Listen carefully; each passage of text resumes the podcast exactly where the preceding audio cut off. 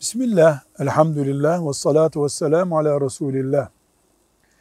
İlim Allah'ı bulduracak, insanı dünya hayatında imar edecek kaynak iken, ilim sadece diploması için elde edilmeye çalışılınca bazı sonuçlarla karşılaştık. Bu sonuçların başında amel erimesi oldu.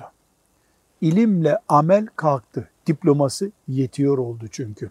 Hem din ilimlerinde hem dünya ilimlerinde ama biz din ilimlerini özellikle öne çıkardığımızda ikinci bir risk olarak da diyoruz ki ucup ve kibir güçlendi.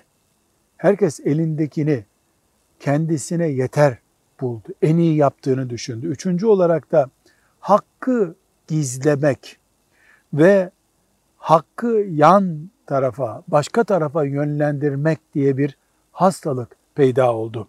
Ve dördüncü olarak da insanlar dünya nimetlerinin üzerine adeta çullandılar.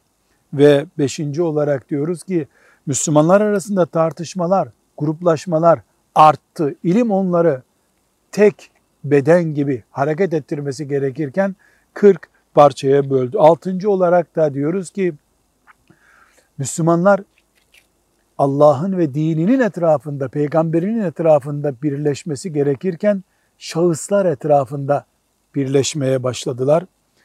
Bilgisizlik de diploma öne çıkınca yaygınlaştı. Din konularında fetva vermek en kolay iş haline gelir oldu. Velhamdülillahi Rabbil Alemin.